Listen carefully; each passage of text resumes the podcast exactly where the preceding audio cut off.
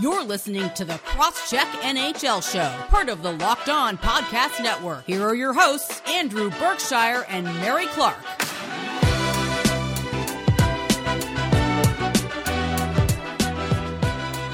Hi, and welcome to the Crosscheck N H L Show. I'm here with Mary Clark, my co-host. I'm Andrew Berkshire, and today we are going to talk about the trade deadline. We're going to run down the slowest deadline in the last eight years. Uh, we're going to get to the big trades that happened at the end and the big trades that happened before, because everything in between was super boring. And uh, we'll recap maybe our uh, Locked On live reaction show that we had a lot of fun on yesterday. We're also going to talk about the Montreal Canadiens and their blue line, which is all over the place, it seems. And there's rumors surrounding them as well, including one that probably got some people pretty angry. And then finally, we're going to grade every N H L team's deadline as quickly as we can. And uh, just, you know, a quick one to ten, maybe A to F grade. We'll see how it goes.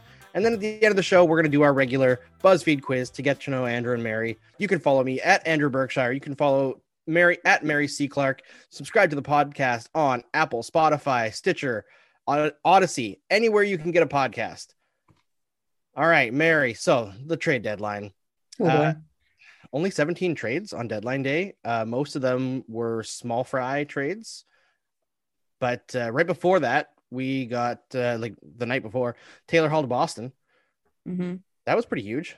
Yeah, that was. Um, going back a little bit, deadline day was really slow. I mean, we all kind of knew that it was going to be slow because of things like the flat cap, the expansion draft coming up, and probably things like the Canadian border. People don't want to, like, trade across the Canadian border because of quarantine stuff. So we all kind of knew that it was going to be a you know, very slow deadline, but even yesterday was, was really boring. I must, I must say, like, I, I know we were doing our uh, deadline show uh, from uh, the Locked On Deadline Show, which was fun to do, 'cause we had a bunch of guests to talk to and stuff, but, like, there weren't really many breaking trades. Like, we didn't have to, like, cut in with anybody and be like, oh, somebody fun got, you know, got traded. All the, all the big moves, such like Taylor Hall, like, happened the night before.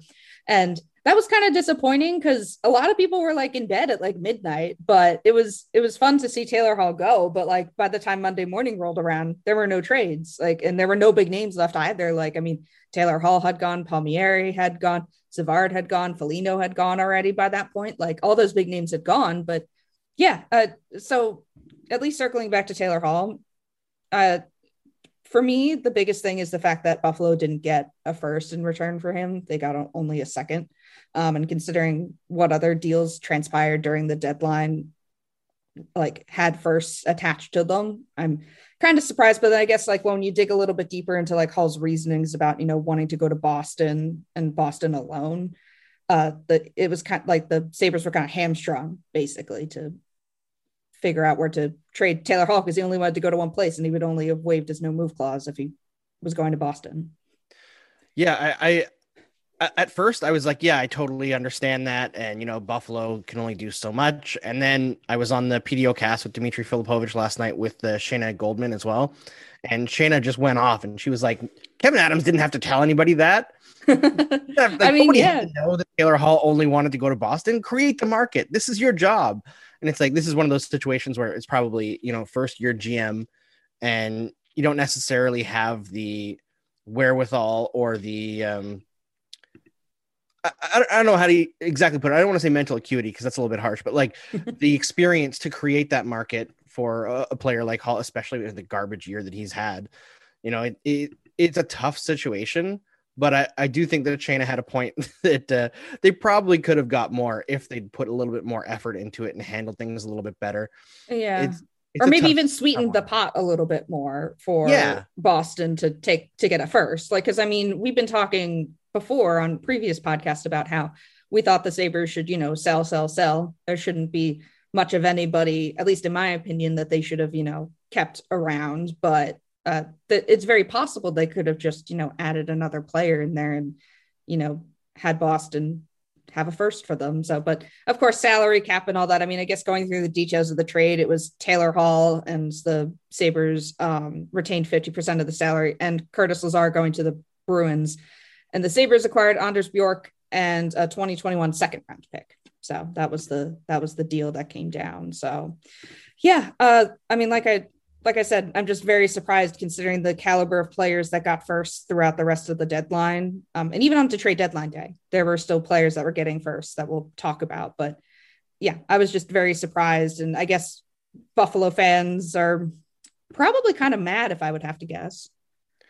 Yeah, I mean, we we talked to uh, Joe from the Locked On Sabres podcast, and he felt the way he kind of put it was that they weren't as mad as they expected to be just because this mm-hmm. season's been such a drag, and maybe the energy level is just not there to get mad anymore. I mean, they've been it's apathy at this point. Now, yeah. Right. Like it's just, at least it's done. And at the end of the day, it's a free agent signing that only cost the team money. Uh, and then they got a couple of free assets out of it. So it's like a very small, very thin silver lining to the season that they got something. Mm-hmm. I'm a little bit surprised that Buffalo didn't sell a little bit more, but yeah, same. Uh, I guess I, we could, we should also say that Taylor Hall didn't help his case either, but no, help his case no, either not by all. not playing well. He's got what, two goals, I think. Like he could very well double that the next time he plays with Boston, like when he plays Easily. with Boston. Yeah. So like he didn't really help this case either. I mean, he still got to go where he wanted, but it's definitely, he didn't really, you know, help the Sabres at all in this instance. Yeah. And I think maybe this might be a learning experience for Kevin Adams to not give mm-hmm. a player so much control, right? Because not only did uh, Hall have a one-year contract and essentially have a out clause for his uh, no trade clause to go somewhere at the deadline, like the fact that he narrowed it down to one team, that's that's rough. Like you, you've mm-hmm. got to be able to have some flexibility, even if you have like the flexibility to move that player at the end of the uh, or by the trade deadline. It's only one year, so you're like nothing really ventured, just cash, but. You can't pigeonhole yourself that badly. Yeah. It's not, it's not a good, uh, good way to go forward. So I, I think it was like a bit of a Hail Mary this year from the Sabres to try to make something of this uh, shortened year. And it clearly didn't work. And what they recouped out of it was only okay. Yeah. And I guess like going back to your point of um, them not selling more, it's very possible that the real bloodletting is going to happen in the off season when, you True. know, teams are want to want to be able to spend more because you know, expansion draft may be over by that point. Like all that type, like the draft will be over, all that type of stuff. I mean, we've talked about the draft as an unknown quantity this year. So maybe people are more hesitant to give up, you know, like to get more draft picks just because they don't really, nobody really knows. Nobody's really scouted. Um, so it's very possible that Buffalo's like major, major cuts and like movement will happen in the off season.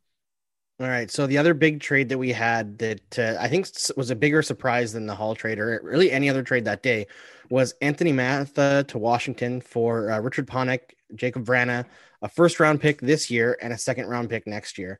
And on the face of it, I was like, wow, I can't believe that the Red Wings trade Man- traded Mantha, but I, I like the fit for Mantha on the Capitals, but the Red Wings brought in a Hall here. Yeah, like, I mean, I, I think I really like is... Jacob Vrana and a first and second round pick. Yeah, I mean, this is a haul for the Red Wings. Don't get me wrong, but I think this is a great trade for both sides. I mean, yeah. the Red Wings are in the process of like their tear down rebuild with Stevie Yzerman at the helm, and like we know how good he is at getting you know every little last bit from a team, and it was plain to see in this deal with getting you know two players of that caliber plus a first this year and then a second next year. That is.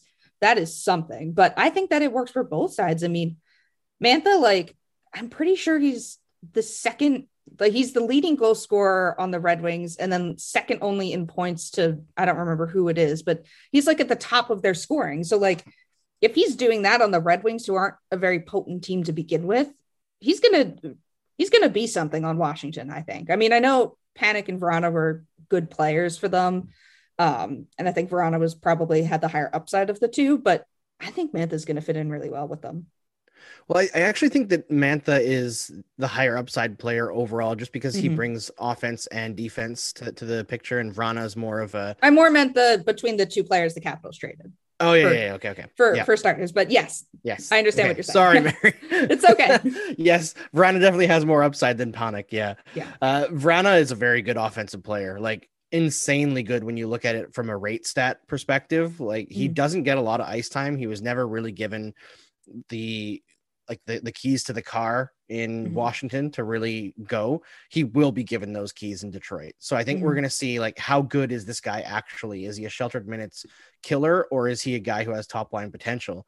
And I think we, we know that Mantha has top line potential already, because he's been a top line player for several seasons on a very good line on a very bad team. Mm-hmm. What I'm intrigued by is the idea of maybe mo- moving Tom Wilson down, down mm-hmm. the lineup. Because Anthony Mantha has the size and snarl, not the same level as Tom Wilson, but he's got the physicality. The, and man, he's six five. Like, he's a big man. Yeah. And you put him beside Ovechkin and Kuznetsov, he can skate with them a little bit better than Tom Wilson can. He can definitely finish a lot better than Tom Wilson. That is terrifying. Yeah. I mean, it it's interesting from the Capitals' perspective, because it's um you kind of want to get Tom Wilson up in the face of, like, the other team's stars and stuff, you know. Get them annoyed and, like, do the to do Tom Wilson things as he always does. But, like, he's not a bad player by any means. He's got some skill. So adding like so moving him down the depth chart isn't a bad idea, in my opinion. Yeah. I mean, you can still kind of get him out against the top ish lines on the second mm-hmm. line, and you can give him a little bit more room to breathe as well. And I, I think Wilson is a guy that, you know, like I, I was very skeptical of him from the moment he was drafted. And I think the Capitals basically hammered a screw into a board until Wilson was good. Like, he he was just not good his first few years in the N H L, and they were like, all right, well, he's going to go on the top line with Ovechkin and Backstrom, or Ovechkin and Kuznetsov, like, over and over and over again. And then eventually mm-hmm. it's like their skill rubbed off on him a little bit, and, you know, you, you can't play with those guys forever and not get a half a point a game. You know, yeah. like, they're just too good offensively. So eventually he kind of, like, picked it up, and he got a lot better, and his skills grew into his giant body. And unfortunately, his uh, dirty play hasn't really changed, but, you know, that is part of what makes him a special player for them, is he puts fear into the opponents and sometimes injures their best player in a playoff series and gets away with it. So it it's a, it's an asset to have both those guys there. Um, mm-hmm. But yeah, outside of them, uh, the Flyers, your, your hometown team there, Mary, I think we all expected a bit more selling, but not so much. Yeah, um, the Flyers had a couple of moves, um, most notably at, like, the fringes. They re-signed Scott Laughton to a five-year deal, um, three million dollars per year. Um, they also traded Michael Raffle to the Capitals, and then Erik Gustafsson to the Canadiens, who we'll talk about it, it later down in the show. Um, but I know on, on Twitter, Flyers fans were kind of hoping that the team would sell a little bit more. Um, I mean, the Flyers aren't going to make the playoffs this year, and Chuck Fletcher's infamous comment about, you know, the mix not being right has fans, you know, chomping at the bit for something to happen. I mean, I know some Flyers fans really want the team to be imploded and for them to start over again, because they, they're like, Ron Hextall's picks didn't work out. Like, the young kids aren't, like, stars like we thought they could be. Uh, the, the core has been bad. The core is rotten. Like, that's like the, like a very vocal, but I think small contingent of the Flyers fan base who wants things to be blown up. Um, But I always thought that the Flyers, at least at this deadline, weren't going to make many moves, because Fletcher had said in a press conference a few weeks ago, I think back in March, that he was calling more people than he was receiving calls. So it was not really a market for um, the Flyers to do much. They really just made those, like, moves at the fringes. And I mean, Michael Raffle's played a ton of games for the Flyers. He's had like, he's had more games than like, I think like Bobby Clark, which is incredible. That's considering. Crazy.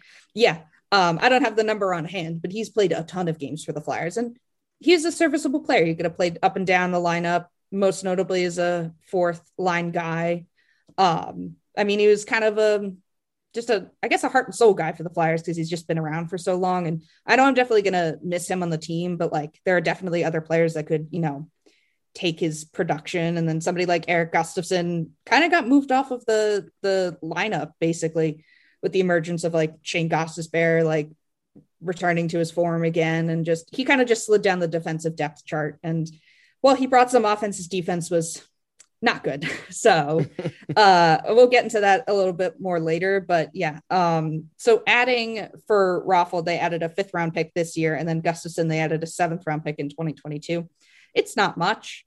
Um, but it it's something. I know. And like I said, I know fans wanted more moves to happen this year with the, at least this deadline with the Flyers, but much like the Sabres, I think that they're going to be more active in the off season because there, there's just not a lot of room right now, considering everything that's hanging over everybody's heads with the flat cap and the expansion draft being huge, you know, barriers for people to trade. But I, if I had to guess in the offseason, Chuck Fletcher's definitely going to go after a defenseman of some caliber, hopefully a top pair, top pairing guy to pair with Ivan Provorov because he needs it, but we'll see. And I mean, I know fans are kind of so-so on the Scott Laughton um, extension. I think that a guy like that can kind of fill a, like a Michael Raffle type role with the team. I think he's got a bit more skill than Raffle has. Um, I know the term is long. Five years is probably like two years too long, but from what uh, Flyers insiders were saying, that's what he wanted.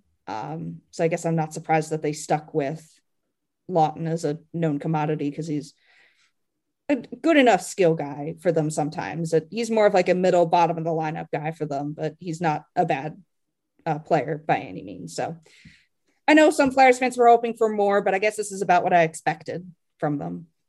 Yeah, it, it's kind of interesting how many teams didn't do a lot. I, I think part of it has to do with the flat cap and how tough things are. And, you know, we're in the middle of the pandemic as well. Everything's a little bit more difficult to make things move this year. And, you know, teams that were on the fringes of the playoffs, a lot of them didn't do a lot. Uh, Coy- mm-hmm. The Coyotes, the Stars, the Wild, the Rangers, the Blues, they were all quiet. They didn't do a lot. I don't think it's necessarily the wrong move for any of those teams, because I think you look at a lot of them and based on the divisions that they're playing in, even if you were to make it in, you're facing some extreme heavy hitters, mm-hmm. you know, like it, it's only so interesting to push in for like a Saint Louis Blues team to go have to face Colorado, you know, yeah. like Colorado's almost twenty points ahead of them in the standings. Yeah. Like they're not going to win. Yeah. I mean, Minnesota, I guess, is a little bit of a surprise considering that their playoff spot is nearly assured because they're the third spot in the West. Uh, and Saint Yeah, Louis but they still got to face Vegas, though. I mean, that's true. I don't know. I I mean, you're right that Vegas is like Vegas and Colorado are the top two teams. But I guess looking ahead to the playoffs, I wouldn't, you know, look past Minnesota necessarily because I'm really buying in on the Kaprizov train, but maybe that's just me. yeah. And I, I wonder, like, the Rangers are the ones that kind of stick out to me as, like, the team that could have bought a little bit to try to push them over the hump because the Bruins have been not so great. And the Flyers and, are – the Flyers and the Bruins are basically like, no, you, no, you, no, yeah. you. And the Rangers are like, well, what about us? So. But I wonder if they're, like, internally they realize that, like, oh, yeah, they have a great goal differential, but uh, overall the underlying numbers for the Rangers are not great this year. And mm-hmm. this is a team that's still in the process of kind of rebuilding a little bit.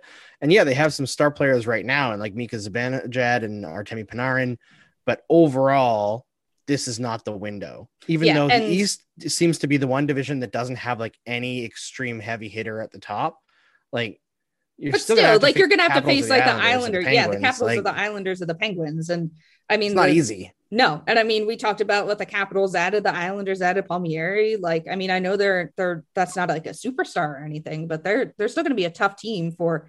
There's, there's to me a clear division in the East of like the top three teams. And then whomever gets that fourth spot, there's like a yeah. clear divide of like, these are like, I guess, maybe not the flashiest, the, the biggest names, not like an they're Avalanche. Not the sexy teams. Yeah. But there, there's a clear divide between those top three. And then whomever is gets that fourth spot, and it's going to be a difficult run for whomever is in that fourth spot. So. Yeah. And with, with the trade deadline, you know, there's uh it, it's just, how much are you going to add that's going to like take you over the top, you know? I, and I understand when teams that are on the edge like that kind of stand pat, especially if they're not in the in danger of necessarily losing something. And also this year with fans, well, in some areas there are fans in stands now, but for the most part it's limited capacity, right? So like mm-hmm. you're not making millions of dollars for your team by getting an extra couple playoff games. So there might not be a push from ownership to really stock up uh to to try to win one series or extend it to seven. At least this is the year that if you're going to stand pat, it kind of makes sense. Yeah. So that uh that doesn't uh surprise me very much. But coming up, we're going to talk about, are the Montreal Canadiens interested in Tony DeAngelo? This was the rumor that went around on Twitter yesterday during the deadline. It got everybody fired up. Is Tony DeAngelo on the way to the Montreal Canadiens once he's bought out by the Rangers? Ooh, he better get his car fixed. It's got a bit of a long drive if that's the way. And if you got to get your car fixed, you better check out rock auto dot com. With the ever-increasing number of makes and models, it's now possible to stock all the parts you'll, or it's now not possible to stock all the parts you'll need at a traditional chain storefront. Why endure often pointless or seemingly intimidating questioning and wait while your counterman orders the parts on his computer, choosing only the brand his warehouse happens to carry? You have computers with access to rock auto dot com at home and in your pocket.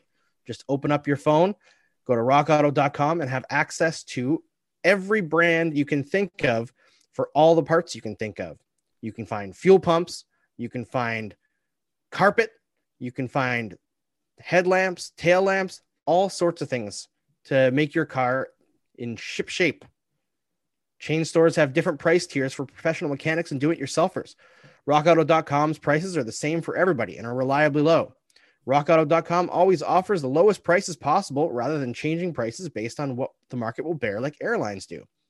rock auto dot com is for everybody and does not require a, a membership or an account login. It's also a family business, serving auto parts customers online for twenty years. Go to rock auto dot com to shop for auto and body parts from hundreds of manufacturers. They have everything from engine control modules and brake parts to motor oil. Whether it's your classic or daily driver, get anything you need with a few easy clicks, delivered directly to your door. The rock auto dot com catalog is unique and remarkably easy to navigate. Quickly see all the parts available for your vehicle and choose the brands, specifications, and prices you prefer. Why pay full price when you can pay half price? It's an easy decision. Go to rock auto dot com right now and see all the parts available for your car or truck. Right, Locked On on their How Did You Hear About Us section, and they'll know we sent you. Amazing selection, reliably low prices. All your parts your car will ever need. rock auto dot com. Today, on the Locked On Today podcast, get more of the sports news you need in less time with the Locked On Today podcast. Follow the Locked On Today podcast on the Odyssey app or wherever you get your podcasts. Get all the sports news you need in under twenty minutes on the Locked On Today podcast.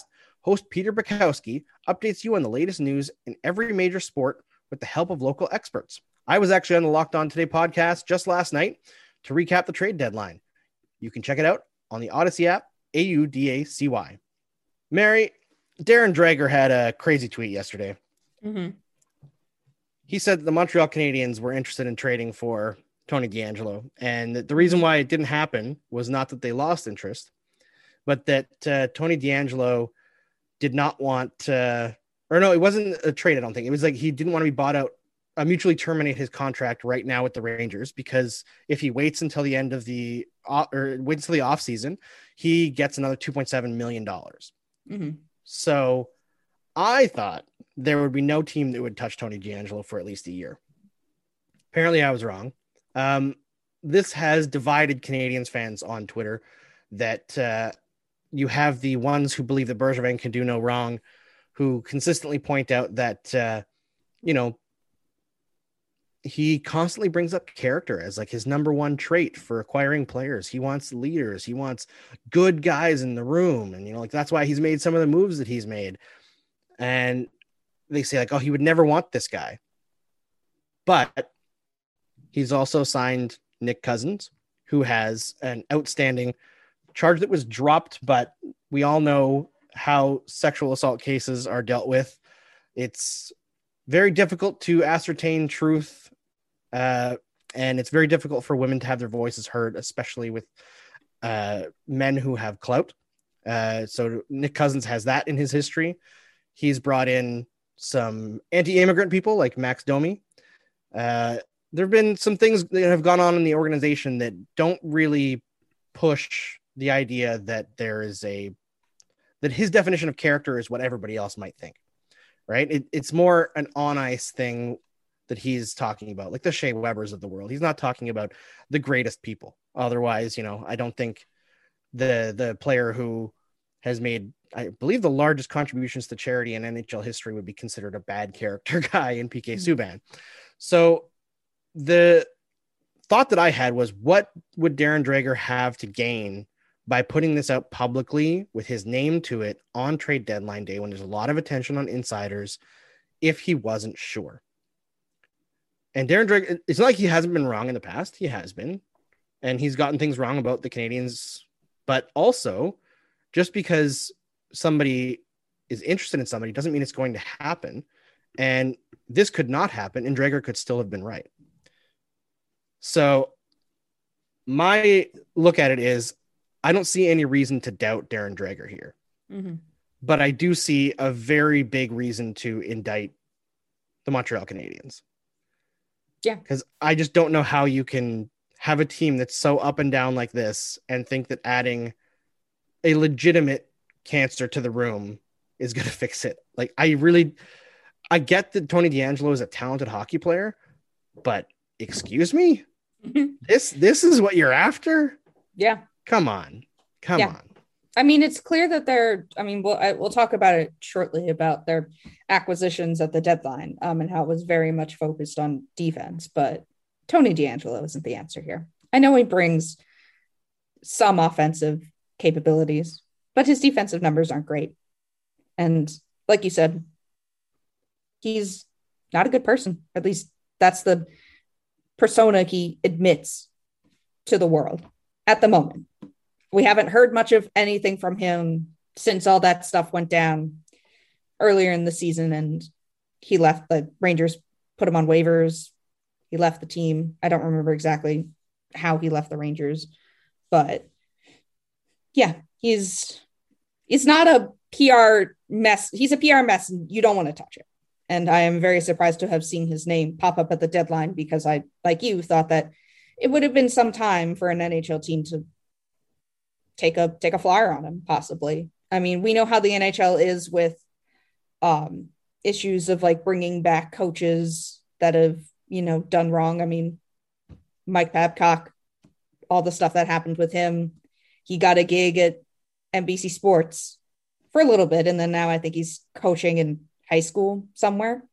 So we know how hockey culture is with this type of stuff, but I'm just surprised that it was this quick, in my opinion.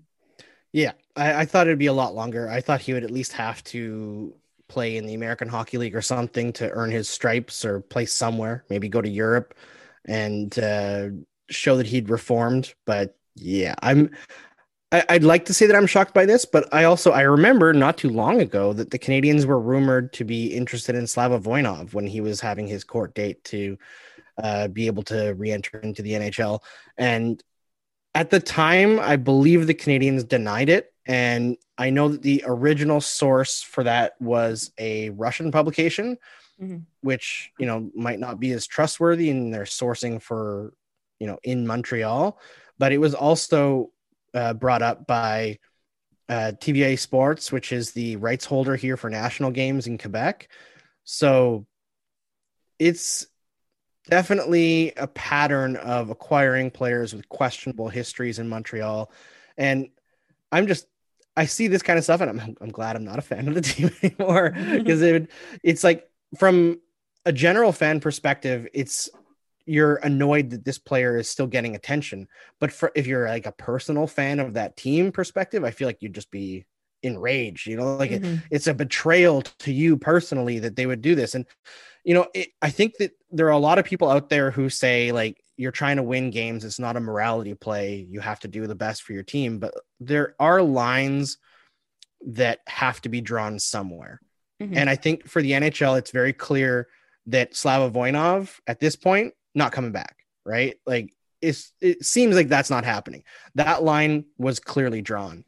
Uh, Tony DeAngelo, it remains to be seen if that line is drawn. It seems like it hasn't been. It seems like he's going to get more chances, which is, you know, I don't want to say that he can't change, but at this point, I don't think he's earned another chance. And he needs to put in the work. I yeah. mean, if you're going to change, you need to put in the work, and you need to be public about putting in the work, especially if you're a public person like Tony DeAngelo is. Like, I know he's like a private citizen, but he's also a, played hockey for the New York Rangers for a certain am- amount of time. If you're, if you want to change as a person, you need to put in the work, and you need to show that you've put in the work, and you need to show that you've changed. And he hasn't, at least to my knowledge, he hasn't done that. As far as I'm aware, we haven't heard a peep from him since, you know, he left the team and has been basically sitting at home for the last couple months. So if well, you're going to that uh, softball interview with Larry Brooks, that was uh, an embarrassment to journalism. Oh, that's right. The P H W A decided to, uh, post as like a an extra promotion of something great, which was I like blocked that from my memory. But besides that, yes, yeah. he's been, and even then he didn't. I didn't read the piece, but from all the from all that I gathered from the reaction to it, he hasn't put in the work yet, and he needs no. to show that he's putting in the work. And then we'll see. But until that point, he shouldn't be anywhere close to the N H L ice again. Yeah. So stay away from Tony DeAngelo, but. Mm-hmm. The Canadiens also did make a lot of moves on defense. Um, they lost Victor Mete to waivers. They added uh, John Merrill, and they added Erik Gustafsson. Um, Mete is a player who really underrated. Uh, I don't understand what it is that the Canadiens just don't like him. I mean, mm-hmm. maybe it's a it's a personal thing. I'm not sure. I'm not in that locker room, but over the last three years, uh, or the first three years of his career, only Jeff Petrie has a higher expected goals for percentage than Victor Mete uh, relative to teammates. He has the highest actual goals for percentage relative to teammates. Uh, it's almost ten percent better while Mete is on the ice. And part of that is going to be because he played some sheltered minutes in a third pairing role, but he also played tough minutes with Shea Weber as a rookie, as a nineteen year old, you know, like this player is only twenty-two. He's already put in three successful N H L seasons. He has legitimate weaknesses in his game. He's five nine. Uh, he's not very strong. He gets muscled out around the net. That's true. But the Canadiens give up fewer net front chances with him on the ice than with him off the ice because of all the good things that he brings outside of that area that prevent those situations from happening in the first place. He is one of their better transition players. Uh, he doesn't actually contribute a lot of personal offense, but while he's on the ice, offense ticks up considerably. So he is, in a lot of ways, a very modern defenseman in that he's a facilitator, but he doesn't hog the puck and shoot it from the blue line on low, uh, low percentage plays. So, like, this is a player who I think Ottawa's really going to like. Uh, like. Don't get bogged down in his weaknesses, but um, he's he's brings a lot to the table. And he never really got a chance this year. Uh, he was held out for the first stretch of the year uh, so that they could pump Joel Edmondson's tires while he struggled. And so they could show off uh, Romanov as well. And he was decent to start the year, but uh, he, he, once Mete got in the lineup, he really struggled. He was rusty, and every mistake he made, he was put back on the bench. And that's just not the way that you get young players playing well. You're going to shatter their confidence. But over the course of the season, despite being scratched over and over again, he started to get his feet under him. And over this last stretch of the season, he was very, he was playing very well in a third pairing role with Romanov. They had a very, very strong stretch until one game where they struggled. And that one game, they blew it up and scratched him. It was like, okay, guys, like, the first pairing with Weber and Edmondson or Sherratt has been struggling for half the season, and you won't make a change. But this guy, one game, you know, he has a one-off game, and he's scratched and put on waivers. It's it's always frustrating to see the way the N H L treats youth player, younger players compared to veteran players, and what the standards are. But yeah, I think Victor Mete is the best for them, and they kind of tried to replace the things that he brings with two players who bring half of what he brings, but like a little bit different. Like Merrill is a much stronger uh, defensive defenseman, but he doesn't really move the puck very well, doesn't create much offense. And then Erik Gustafsson, as Mary can attest from watching the Flyers, and as any Chicago Blackhawks fan can attest from watching the, the Blackhawks when he was there, uh, superb offensive defenseman, uh, can run a power play, awful in his own zone. Oh, yeah, you could say that. Yeah. Yeah, I mean, Gustafsson, uh, since uh, he's the one I have, I guess, the most familiarity with from watching the Flyers uh, this season. Um, there were moments when he showed some real, like, offensive jump, at least on defense. He may have scored the Flyers' first goal of the year. It's been a very long time since then, but that feels like that feels stuck in my memory that he possibly scored the Flyers' goals, first goal of the season. Uh, so I remember earlier in the year, he had, like, a at least one of the, like, opening games. He had, like, a big game. He had, like, a couple goals. Like, he was scoring, he was scoring some goals, but then, then we got to see the drop off in defense where he'd, you know, pinch too far and then there'd be a odd man break going the other way. He, yeah. But if, if you're getting Erik Gustafsson, you're bringing him in for his offense. And even then you want him in sheltered minutes because boy, howdy, he is definitely not a defensive defenseman. Yeah. And I know a lot of people were pointing out his sixty point season in Chicago, but uh, I mean, look at his career, fourteen points in forty-one games. So like twenty-eight point season, sixteen and thirty-five.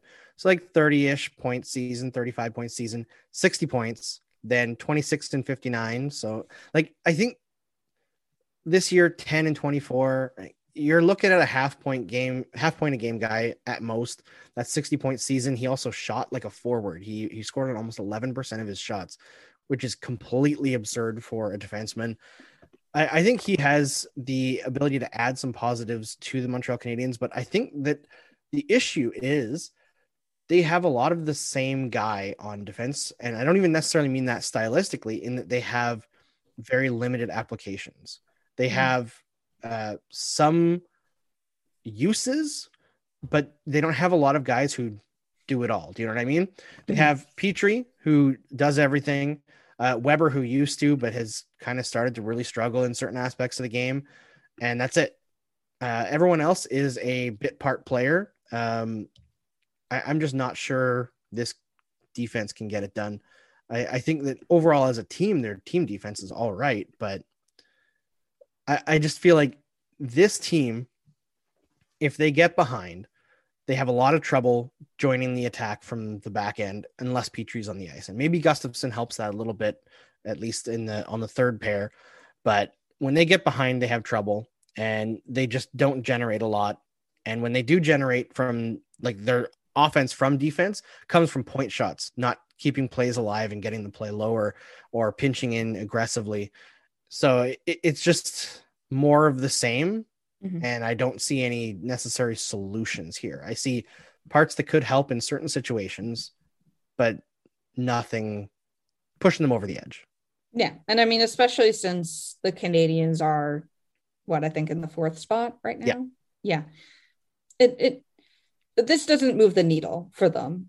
And they probably needed something, from what you were saying, that did a little bit more for them to solve their problems, um, especially going into the postseason. But it seems like these moves don't really do much in that regard. Yeah, it's, it's tough. And I think the, the issue with the Canadiens for a long time here is they've made a lot of decent, but not great bets, right? Like, mm-hmm. They're not going for high reward. And I, I think they had a really good offseason. Uh, Bergevin brought in Tyler Toffoli, Josh Anderson. Edmondson's worked out better than I expected. Uh, Jake Allen, I think, was huge, especially now with Price injured, which was exacerbated by his own pushing to play through the injury in a game, which is a consistent issue for him. But yeah, the, lots of bad bets. But if you want to make some good bets, you head over to Bet Online. Bet Online is the fastest and easiest way to bet on all your sports action. Football might be over, but the N B A, college basketball, and the N H L are in full swing. BetOnline covers oh, even covers awards, T V shows, and reality T V. Real-time updated odds and props on almost anything that you can imagine. BetOnline has you covered for all the news, scores, and odds. It's the best way to place your bets and free to sign up. Head to the website to use your mobile device to sign up today and receive your fifty percent welcome bonus on your first deposit. Your online sportsbook experts, BetOnline. Promo code LOCKEDON. Be a waiver wire winner with daily fantasy hockey advice from Locked On Fantasy Hockey. Fantasy hockey expert Scott Cullen gives you the tips, insights, and analysis for season-long Dynasty and D F S League. Follow Locked On, follow the Locked On Fantasy Hockey podcast on the Odyssey app or wherever you get your podcasts. That's A U D A C Y. Coming up on Thursday, we're going to talk to Joe Yurden about the Buffalo Sabres. Do they have any hope coming up in the future? Are they just going to be a sad sack forever? Is Jack Eichel going to actually be traded this offseason? We're going to ask Joe Yurden all that and more on the Thursday edition of the Crosscheck N H L podcast. So we promised off the top of the show that we were going to grade every N H L team's deadline, and we're going to try to do this as fast as possible because there's thirty-one teams. Uh, Mary, do you want to grade from one to ten or A to F? Uh, and yesterday on our on the live show, we did, um, we did I think, one out of ten. Uh, so maybe let's just do A to F. Why not? Mix it up a little bit. All right, we'll mix it up. All right, so we'll start. We'll do alphabetically. The Anaheim Ducks. They acquired Hayden Fleury for Yanni Hakanpää. I don't know who that is, actually. And a twenty twenty-two sixth round pick. Uh, they also acquired a fifth round pick for Ben Hutton from the Maple Leafs, and they acquired Alexander Volkov from the Lightning for Antoine Morand in a conditional seventh. And that's it. Well, I guess that was in March, but still it counts. Yeah, it counts. I mean, it was within the last like couple of weeks, so I guess it counts in terms of like the deadline and stuff. I mean, I know that uh, Hayden Fleury being traded was kind of a shock um, for a Canadiens fan, or not Canadiens fans, uh, Hurricanes, Hurricanes fans. fans. Yeah, thank you. I was like, I knew that. I knew it sounds a little bit the same, but yeah. Um, yeah, the Canadiens have Cale Fleury, I think. Yeah. Okay. Others. Yeah, that just sounds about right. Um, I think I gave it a B. I mean, the. The Ducks are kind of like, they're they're not really doing much this year, so I guess they're kind of shoring up acquisitions for the future. But I think uh, everything I've heard about Hayden Fleury is decent, good. So we'll see how it shakes out. Yeah, I was a bit surprised they didn't sell off more, but mm-hmm. uh, I mean, there was rumors of Rickard Rakell being available. Yeah, I, I was surprised. And Corey Perry too, yeah. I think. You mean Ryan Getzlaf? Oh, yes. Thank you, Ryan yes. Getzlaf. Oh, boy, man. Yeah, the, the Canadiens Canadian, reportedly something. kicked tires on that and yeah. were told no. Uh, mm-hmm. Danton Heinen is an R F A. I, I guess he could have been moved, but uh, a lot of their guys have two years or more left, so it makes sense that they didn't blow it up too much. I, I was surprised maybe that Ryan Miller didn't have a market. Like, that would have been a, a trade that I would have been interested to see for Colorado instead of Devin Dubnyk. But, uh, yeah, I will give it a C because I, I just expected more movement, that's all. Fair. All right. So the Arizona Coyotes, who did nothing. Got, yeah, they did nothing. Um, yeah, I mean, for me, if a team is on the edge and I don't think they're a competitor uh, and they do nothing, it's just like a C, like a decent pass. Yeah, I was going to say C just because that's, I guess, baseline average. Um, and if you do nothing, I guess that's kind of basically you don't like move up or down. You're just kind of there. So I guess C, I guess it makes the most sense. Yeah. So uh, the Boston Bruins. Uh, f- Taylor Hall uh, and Curtis Lazar for Anders Bjork and a, a second round pick in twenty twenty-one, and Mike Riley on defense from the Ottawa Senators for a third round pick in twenty twenty-two. I give them an A. Yeah, I didn't I think that they should A. be buying, but they didn't, they didn't sacrifice anything. And, and they, they got... didn't give up a first for Taylor. Yeah. Yeah. So like that's, I, that's an A in my book. I think they're the biggest winners of the deadline.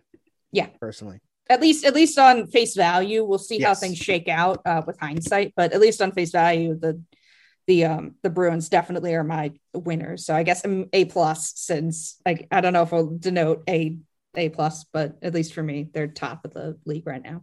Yeah, so the Buffalo Sabres uh, obviously traded Taylor Hall, got a second round pick and Anders Bjork. I'm just gonna go over uh, back a couple weeks as well for them. Uh, Brandon Montour on deadline day as well, or right before deadline day, for a third round pick. Um, they got a third and fifth round pick for Eric Stahl. They got a sixth round pick for Jonas Johansson in mid-March. And yeah, that's it. So they got a lot of mid-round picks and one second round pick. I, I expected more of a sell-off for them, but yeah. I'm going to give them a B just because I think this this year is a good year to stock up on those mid-round picks because there's so much draft uncertainty. And, uh, you know, it's just just throw them a bone. They didn't have many expiring contracts. You know, like their main expiring contracts were like Tobias Reeder. I don't think there's a lot of market for him. Riley Sheehan. Can't see there being a big market. Matt Irwin, nah. You know, like they're not going to trade. Uh, I mean, I think they were expected to possibly trade Linus Ullmark or Linus Ullmark, but he's been so good for them that it might be worthwhile to hang on. All right, I'll give him. I'll give him a C plus because that not getting a first for Taylor Hall. I mean, I know we you know gave yeah. the Bruins an A for not giving up a first, but you know, I I still don't like. I I understand, but it still is you know. frustrating if you were a, a Sabres fan looking for more assets to get. So I'll give them a C plus just to be a contrarian. All right. So the Calgary Flames, uh, they sold Sam Bennett for Emil Heineman and a second round pick. And they gra- grabbed a third round pick for David Rittich from the Maple Leafs. I give the Flames a B plus because they recognize that they're out of it. Uh, I think that's tough to do. And I think a second round pick for Sam Bennett is, even if they included a sixth round pick as well, is a steal. Yeah. And it's also a future pick. Uh, so it's not twenty twenty-one. It's a twenty twenty-two second round pick, which means the value is coming later. But I think it signals that maybe the Flames are heading into a rebuild. And also moving it a, a year from now, while the, while the Panthers aren't crushing it, possibly, you know, like right now the Panthers pick's probably going to be a little bit hot, uh, a little bit low in the round. Next year might not be. I like, I always like trading for high picks in the future. I think it's just a smart thing to do. Yeah, I think that that is a good summation of what they did at the deadline. And I know Flames fans may want, you know, the things to, you know, more active, at the, be more active at the deadline. But I think that what you said, that their moves are coming and yeah. the offseason will be interesting for them. So the Carolina Hurricanes, uh, they just traded Hayden Fleury. Um, I give them, I mean, I don't think they needed a lot, but I think this was a, a big opportunity for them to load up. Uh, I know they just did that last year with uh, Trocheck, but I give them a D. I I'll give them more. a C. I'll give them a C, but yes, more would have been nice. All right. The Chicago Blackhawks. I give them a confusion because I couldn't figure out what the heck they were doing. Going back a couple weeks, they have made so many trades. They traded for Vinny Hinostroza, who used to be with them, uh, for Brad Morrison from the Panthers. They acquired Brett Connolly, Henrik Borgstrom, Ryan Stillman, and a seventh round pick for Lucas Walmark and Lucas Carlson. They acquired Adam Gaudette for Matthew Highmore. And they acquired Josh Dickinson and Ryder Rolston for Carl Soderberg. It really looks like they just like grabbed a ton of contracts. Yeah, that. And they also added a bunch of like draft picks too. I mean, they had like that. They were part of like the three-way deal um, That's with right. the T S N mark um, from going from there to the Golden Knights. And like, then they also picked up a fourth rounder for Madison Bowie. So like, yeah, I, you're right. It is confusing because like they kind of did a bit of both of buying and selling. Um, and that's weird for a team in their position, but they, you know, got a bunch of draft picks, got some contracts. So yeah, I think maybe a, a C, because that's also average C to C minus. I don't know. I guess I'm just, I don't know what their plan is. So I, it's hard to grade this one because it's like, what are you doing, Chicago? Yeah. I think that's the main issue with the Chicago Blackhawks right now and grading them is the plan is not clear, mm-hmm. but like you said, they grabbed a second round pick this year, a third round pick next year, a fourth round pick this year. All right, maybe I'll bump it up to like a B just because yeah. of the just because of the draft picks. They added a lot of assets. They didn't really lose much, so yeah, I'm going to also give them a B. All right, that sounds a bit more fair. Sorry, Chicago. The Colorado Avalanche added Carl Soderberg uh, for Josh Dickinson, Ryder Olson, which we already mentioned. They added Devin Dubnyk for Greg Pattern and a fifth round pick. Uh, earlier last week, they added Patrick Nemeth for a fourth round pick with the fifty percent salary retained from the Red Wings. And a few weeks ago, they added Jonas Johansson from the Sabres for a sixth round pick. I, I give the Avalanche a D, and it, it's mainly on the back of, I just don't like the Dubnyk trade. I yeah, we talked the, about it yesterday, and I remember yeah. you saying that. Everything else seems all right, but yeah, I, I expected them to get a better goaltender just in case. I still have hope for Dubnyk, but yeah, I can definitely see why a D. So I can say that too, just because like there were probably better goaltenders on the market out there. I mean, Bernier, I think, could have been one of them. So yeah, like there were there were Miller. Yeah, there were better options, I think, for them to pick. But let's hope that the goaltending isn't the downfall of their season again this year. Yeah, uh, the Columbus Blue Jackets acquired a first round pick and a fourth round pick for Nick Foligno. Uh, heading over to the Maple Leafs, and through the Sharks, they retained some of that uh, salary, but the Columbus Blue Jackets didn't pay them for any of that. Uh, it was the Maple Leafs who gave them a fourth round pick. Uh, they also acquired a first round pick and a third round pick for David Savard from the Red Wings. Oh, no, not from the Red Wings. Sorry. From the Tampa Bay Lightning. The Red Wings facilitated that. And they also added a conditional seventh for Riley Nash, which seems like a very, very low return uh, last week. I gave them, I give them an A. Uh, yeah. Two first round picks in this economy. Uh, also, two three way trades. I just got to clap. I just got to yeah. clap because honestly, that's tough. Getting mm. salary retained by other teams twice on two trades to facilitate getting a first round pick in both.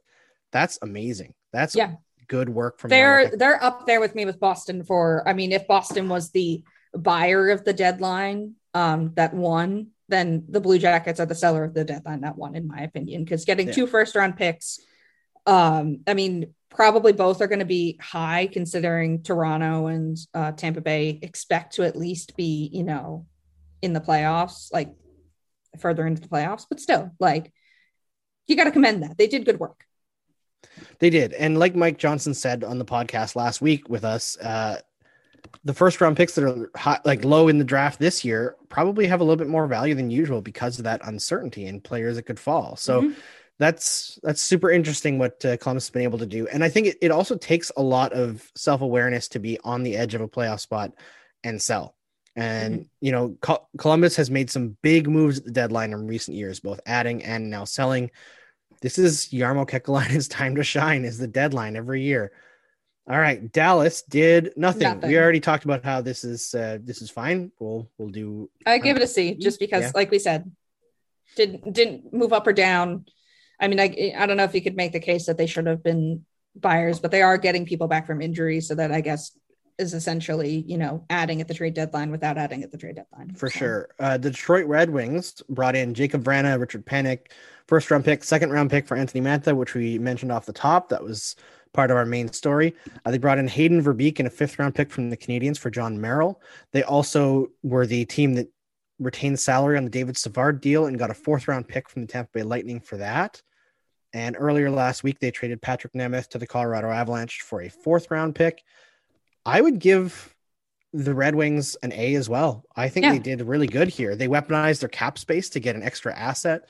Uh, I think, like, as much as I really like Anthony Mantha and the cost certainty of his contract, I like Jacob Vrana almost as much. And yeah. plus, I, I don't think Mantha is so much better than Vrana than to be worth a first and second round pick. And that is really nice asset management by Steve Yzerman. Yeah, Steve Yzerman knows his stuff. Um, And yeah, I definitely think if they're also in that A tier of being like right behind, right behind uh, Columbus in terms of like what they did at the deadline as a seller. So I don't think you can complain much at all if you're a Red Wings fan here.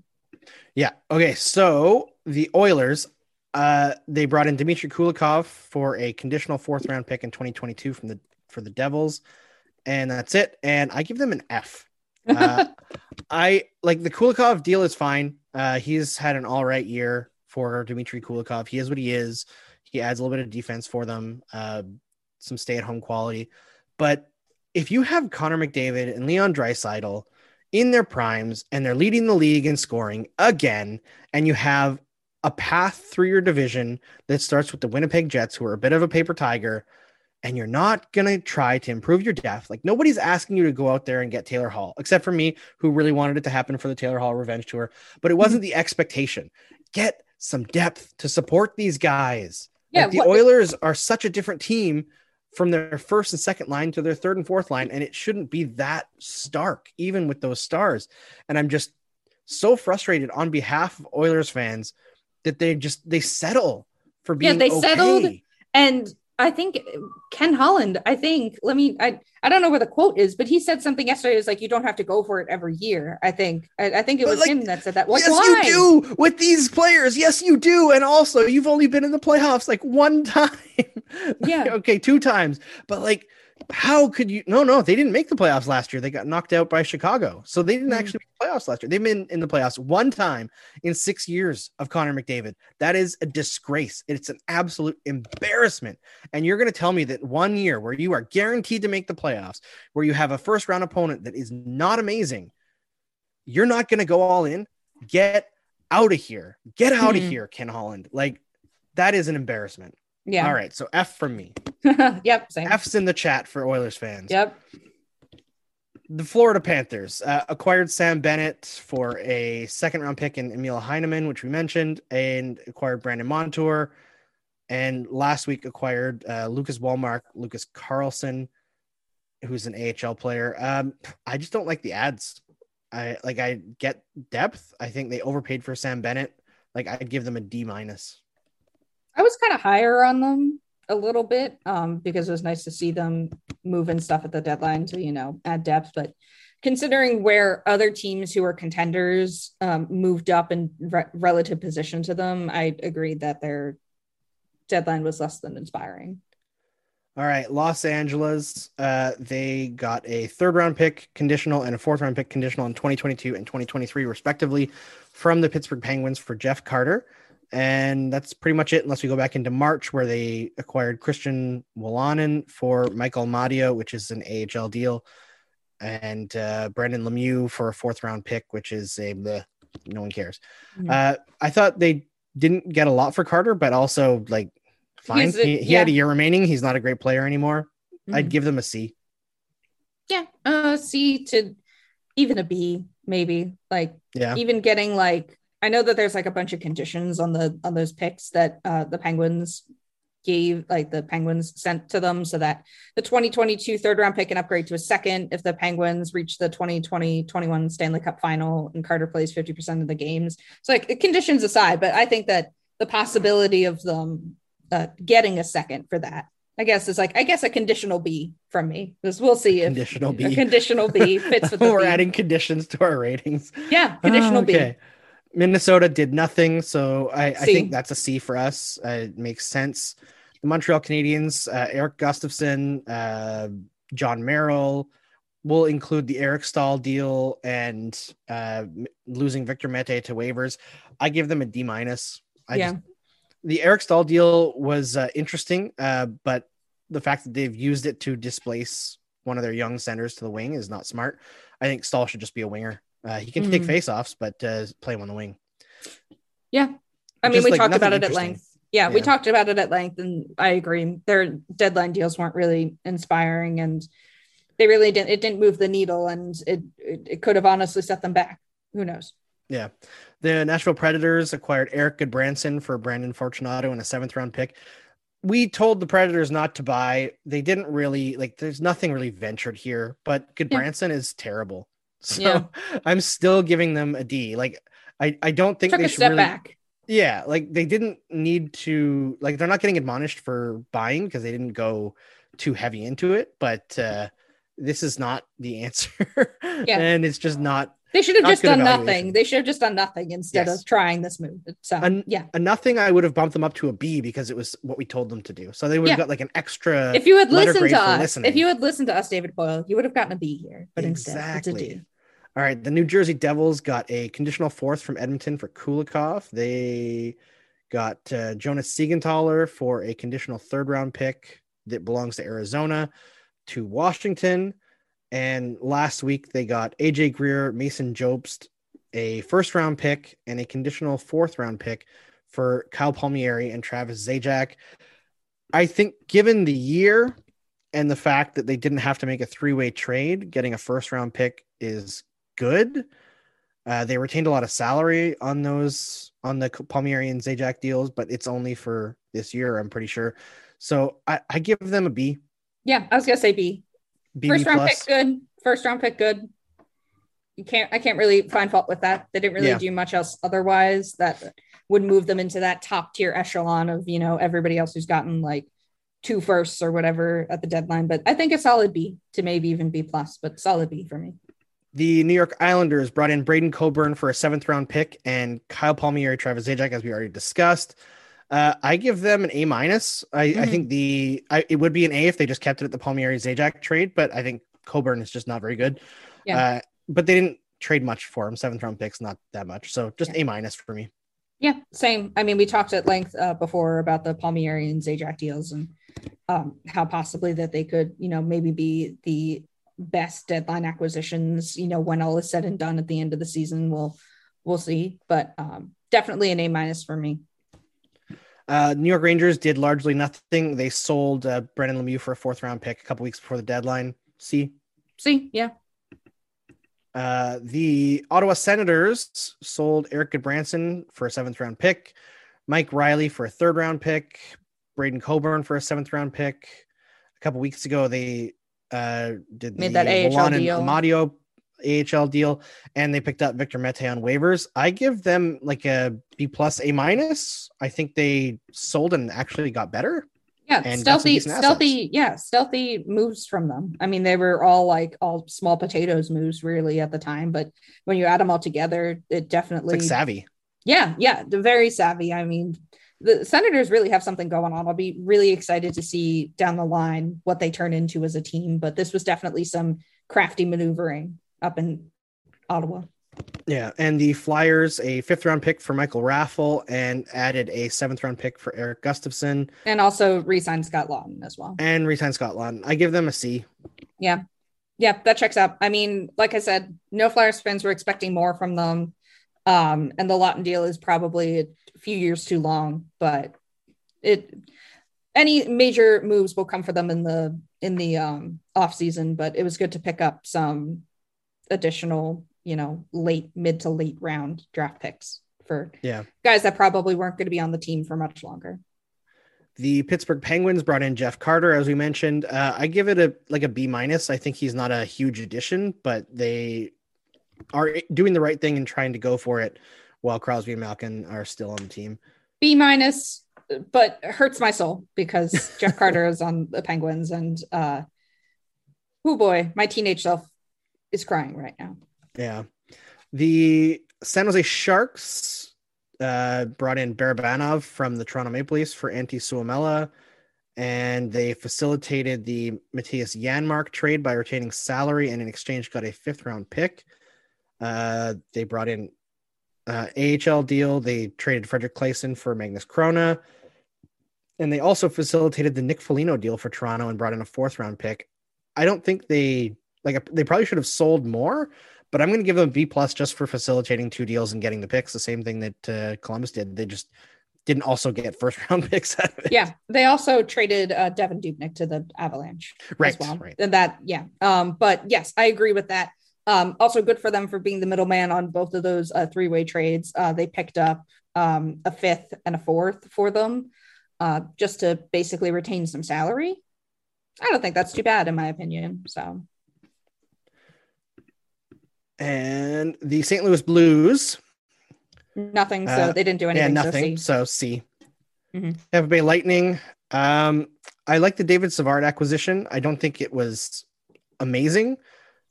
Um, the other A H L deal doesn't matter. I would give them like a B. Yeah. Um, I really, I think that they, you know, added a, to a position of weakness. Um, I mean, I know Savard was, isn't, you know, the sexiest player or whatever, but he was the top defenseman on the trade board. Um, so they went out and got him and did some funky cat maneuvering to make it work. So I'll go B plus, um, just because I, you know, really respect the hell out of their cap wizardry.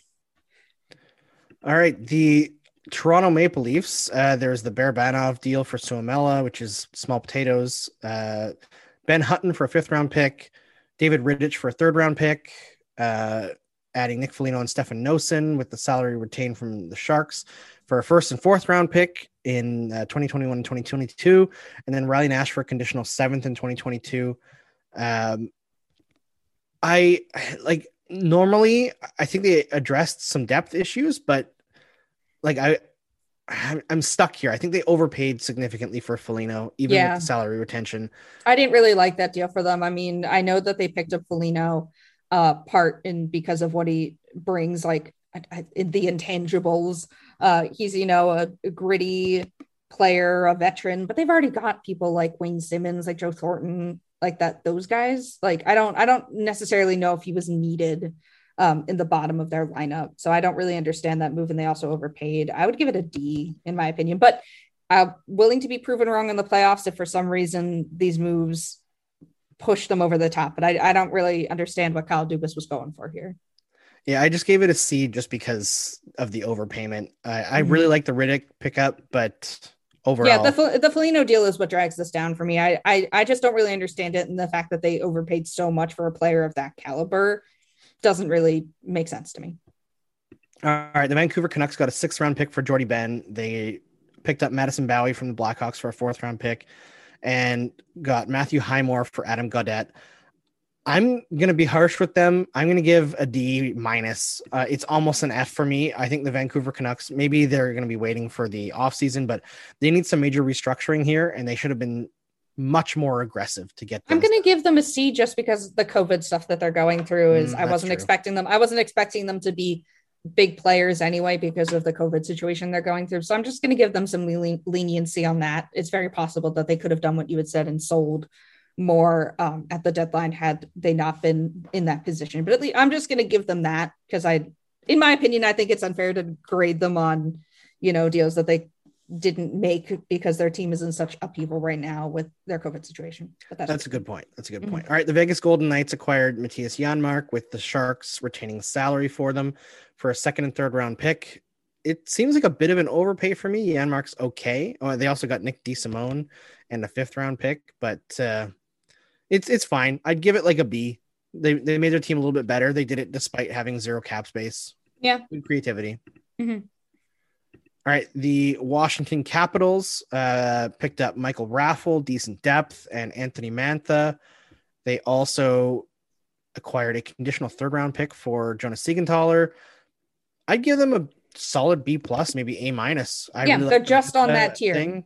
Yeah, yeah, they're just close to that A tier for me. Um, the the Mantha pick was such a surprise. Like the, the trade was such a surprise um, that really bumped the rankings up for me. But um, yeah, they're right. They're right on that cusp, I think, of an A tier.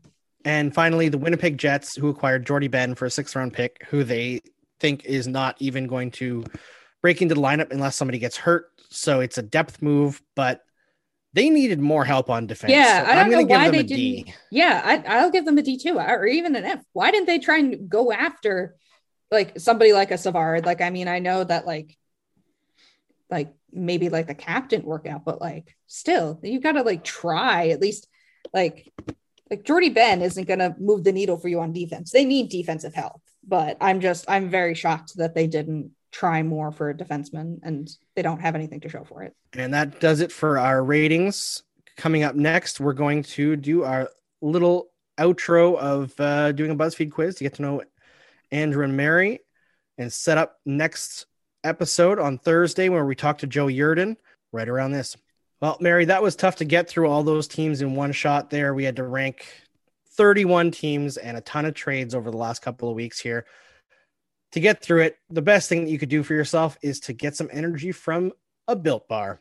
Built Bar is the best tasting protein bar ever. The new and improved Built Bar is even more delicious. They have delicious new flavors like caramel brownie, cookies and cream, cherry barcia, lemon almond cheesecake, carrot cake, apple almond crisp, and other flavors that are longtime classics like peanut butter, which I can't have because I'm allergic, German chocolate, banana bread, and mint brownie. Built Bars are healthy. They're built for the health, health conscious person. Lose or maintain weight while indulging in a delicious treat. Built Bars are low calorie, low sugar, high protein, high fiber, and great for keto diets. Check out their coconut almond. It has eighteen grams of protein, one hundred eighty calories, five grams of sugar. That's barely any, and five grams of net carbs. Go to built bar dot com and use promo code locked fifteen and you'll get fifteen percent off of your next order. Use promo code locked fifteen. That's locked fifteen. All one word, for fifteen percent off at built bar dot com.